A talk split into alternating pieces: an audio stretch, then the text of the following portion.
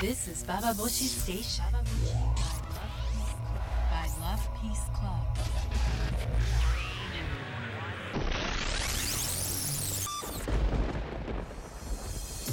インターネットラジオパパボシ北原みのりです、えー、なんか春になりそうなのかまだまだ冬が続くのかわからない日が続いてますけども皆さん元気ですか？先週はあのー障害者のバリバラーの話しましたらたくさんのメールいただきましてありがとうございます。え近々皆さんのメールを紹介しながら、えーまたいろいろ話を深めていけたらなと思ってますけれども。え先日ですねすごくあの雨が東京で降ったんですけども深夜に。私夜遅くて電車がなくなってタクシーで帰ろうと思って終電の駅からタクシー乗り場に並んでたんです。で傘持ってなかったんですよ。ですごい土砂降りだったんですよ。もう5メートル歩くだけでもうすべてがびしょびしょな髪の毛ぐしゃぐしゃなっちゃうぐらい濡れたんだけども、まあ、タクシー並ぼうすぐ乗ろうと思ったらえー10人ぐらい並んでました。で私の前後の人は傘持ってんのよ。でも大体持ってて傘持ってないのは私ぐらいだったんですけどもタクシーはまあすぐ来るような状況ではあったんだけどもそのぐらい土砂降りだからあのー後ろの人に傘入れてもらえないかなってちょっと思ったわけ。後ろの人も私が持ってないのは確実に見えてるんだけどもパッと振り返ったらなんか目そらす感じ。で前の人もあの、まあ、気配で振り返って分かるんだけども誰一人ちょっと入りませんかってことを、まあ、言わないわけでよ。でなんかねあのその状況で雨に打たれながら寂しいとか嫌な気持ちとかじゃないですよ。なんかすごく不思議な気持ちになってあれこんなもんだったっけなこんなもんじゃなかったんじゃないかなみたいな。あの人となんかちょっと知らない人に一言声をかけられないっていう感じであの傘に入れてもらえないんじゃないかなっていう雰囲気を感じたんですけど私もまあねそんなこと気にせずにちょっと失礼しますとか言って入っちゃえばよかったのかもしれないがでもなんかその不思議な感じがしましたね。透明人間になったような気持ちで濡れながらここで一言声をかけられないそんな空気ってもしかしたら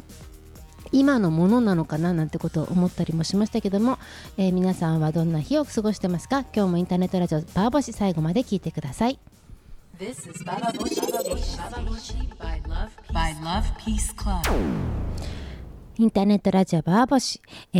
ー私先日「ヨヨチュウ」っていう映画を見てきました、まあ、ドキュメンタリー映画なんですけれども代々木正っていうね AV 監督がいてこの人も72歳？あのーまあ、AV の本当に最初の頃から作り続けてる人でもともとはヤクザでねピンク映画を作っててねそれであの AV の時代に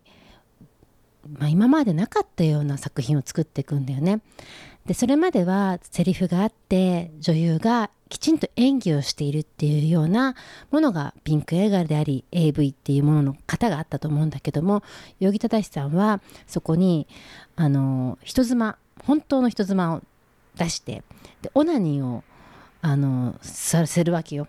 でそこでカメラには出てこないけども自分の声で「どうなのこういうの使ってるの?」とか言ってでその女の人が「えーこういうの恥ずかしい」って言いながらだんだん本気になってあのオナニーをしていってエクスタシーを感じると、まあどこまで本気でどこまで演技なのかは見ている人にはわからないけれどもでもそれはねあのそれまで映画といえば大掛かりなセットが必要だったものがハンドカメラで1本で撮れる。で小さな部屋の中で女優と2人きりで撮ってるような雰囲気。そういうのも合わせて、まあ、衝撃的だったんだよね当時から。してみたら。当時にしてみれば。で代々木正さんの名前まあ一気に広がってで AV をあのいろんな作品を作り続けていってでちょうど私もあの高校生とか大学生の時に代々木正代々中って名前はいろんなとこで聞くわけですよ。なぜかっていうとそれフェミニストの文脈で聞いたんだけどもあの藤本ゆかりさんとかねそういうフェミニストの女性たちがあの、まあ、AV の中で女性の人権が侵されてるんじゃないかっていうことで AV の監督や AV 業界の人たちをまあ批判してた時があってそこで代々木正さんのとと藤本ゆかりさんたちフェミニストの女性たちが出会うんだよね。で代々木正さんはでも何をやってきたかっていうとその、まあ、チャネリングセックスとかねその頃はあの暴力的なセックスではなくて本当にその男が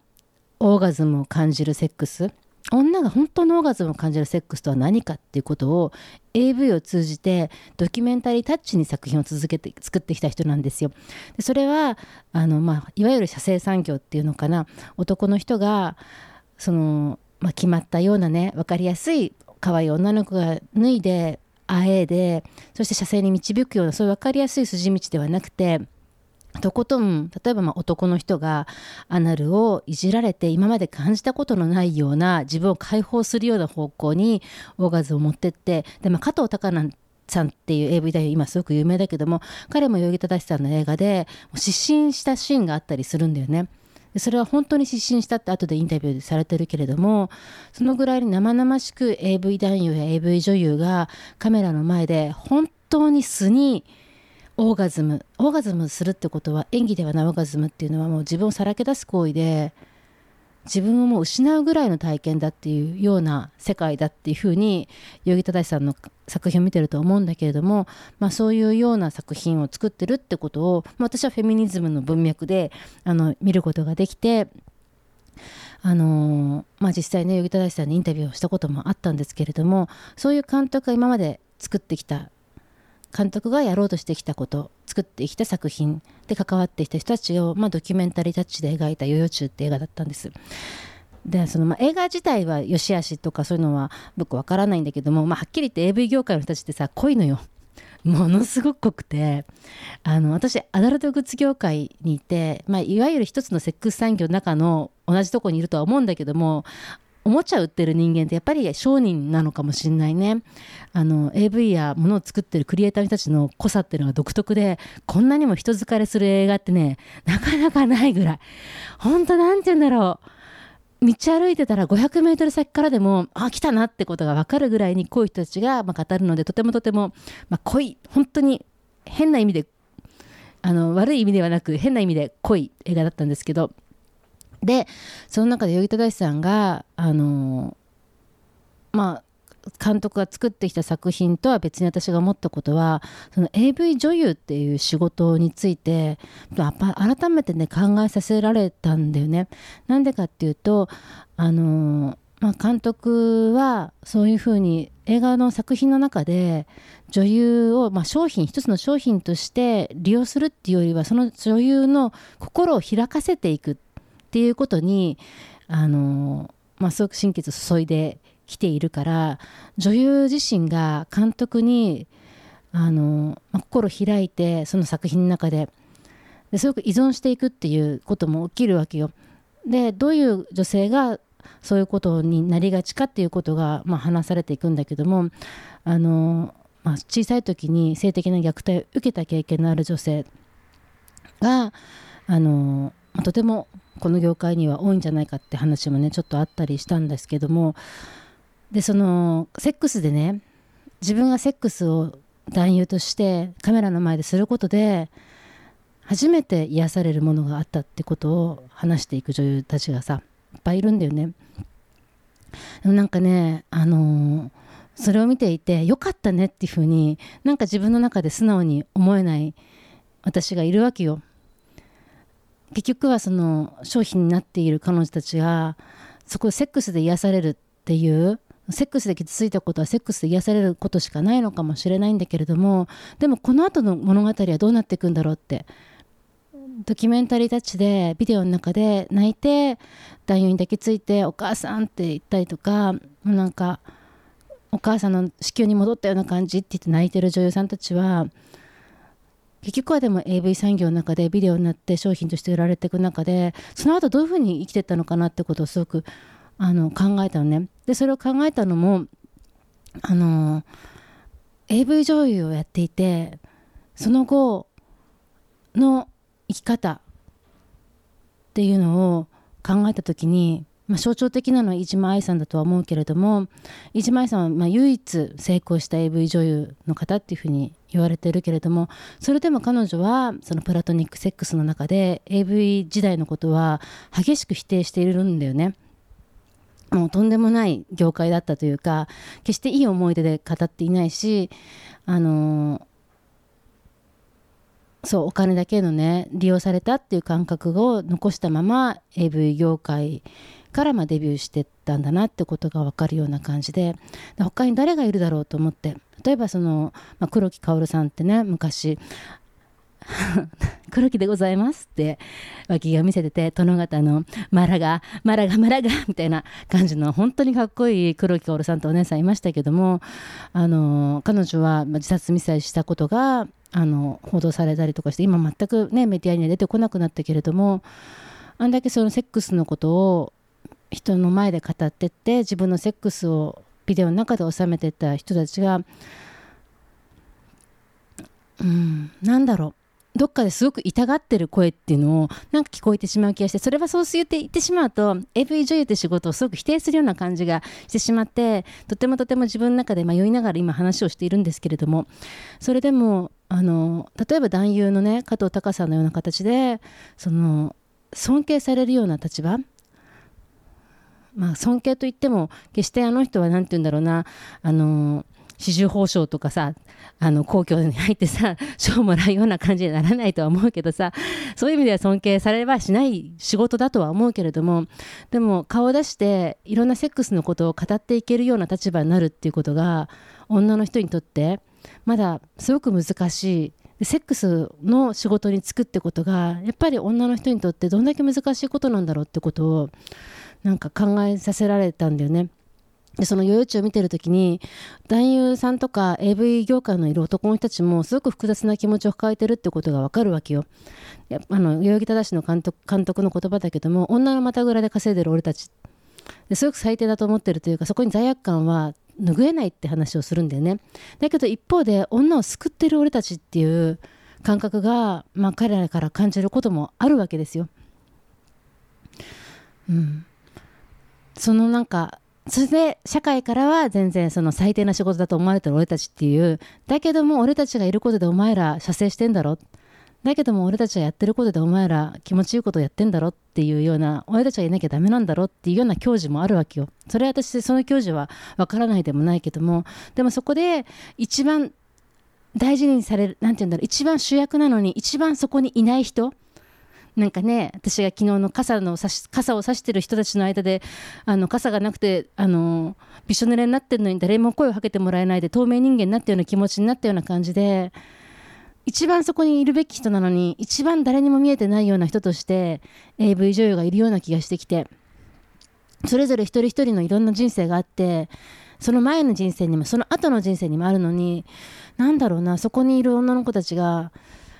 なんかね語られてるようで語られてない感じがしたんだよね。で、唯一、藍染京子さんもその、夜中って映画に出てきたんですけども、そのピンク映画とか、その日活ロマンポルノで活躍した人たちは、まだ映画人としてのプライドと、持っている。女優としての。だけど AV 業界で、本当にそのセックスを本番でしていて、使い捨てられていて、しかも顔とか年齢とかで、かなりランキングをつけられてギャラにも差が出てってっていう、自分人間イコール商品っていうようなとこにさらされてる女の人たちの気持ちっていうののそこはねなんかこんだけ AV 業界に入りやすくなってて AV 業界に入ってることが可愛い女の子の証みたいなイメージが作られてる中でなんかもっともっと本当はあの AV 業界の女の人たちの話をもっともっと聞きたいし聞かなきゃいけないんじゃないかなって気持ちにさせられたしで私の中では AV っていうのはとてもとても楽しいもので、あの、セックスをね、オナニーを深める楽しいファンタジーの一つであれってほしいっていう思いもあるので、なくしてほしい悪いものだとは思いたくないんだけれども、何かどっかでまだ引っかかるものがいっぱいあるんだなって思ったりしました。最近は女の人向けの AV とかもねいっぱい出てきているのであのよくよく見るようにはしているんですけども、え皆さんは AV に対してどんな風にまあ、距離を持ってますか？そして AV 女優についてまあ、AV 女優やってる人も聞いてくれてたら嬉しいんですけどもそれはどんな仕事だというふうに思ってますか？ぜひ皆さんの意見も聞かせてください。メールは、えー、インターネットラジオババボシのホームページ投稿するのボタンを押していただければ、えー、読めま私が直接読んでますし、あとツイッターで、ハッシュタグババボシであの書いていただければ感想を私も読めます。皆さんでシェアもすることもできると思いますので、ぜひよろしくお願いします。This is Baba Boshi Station.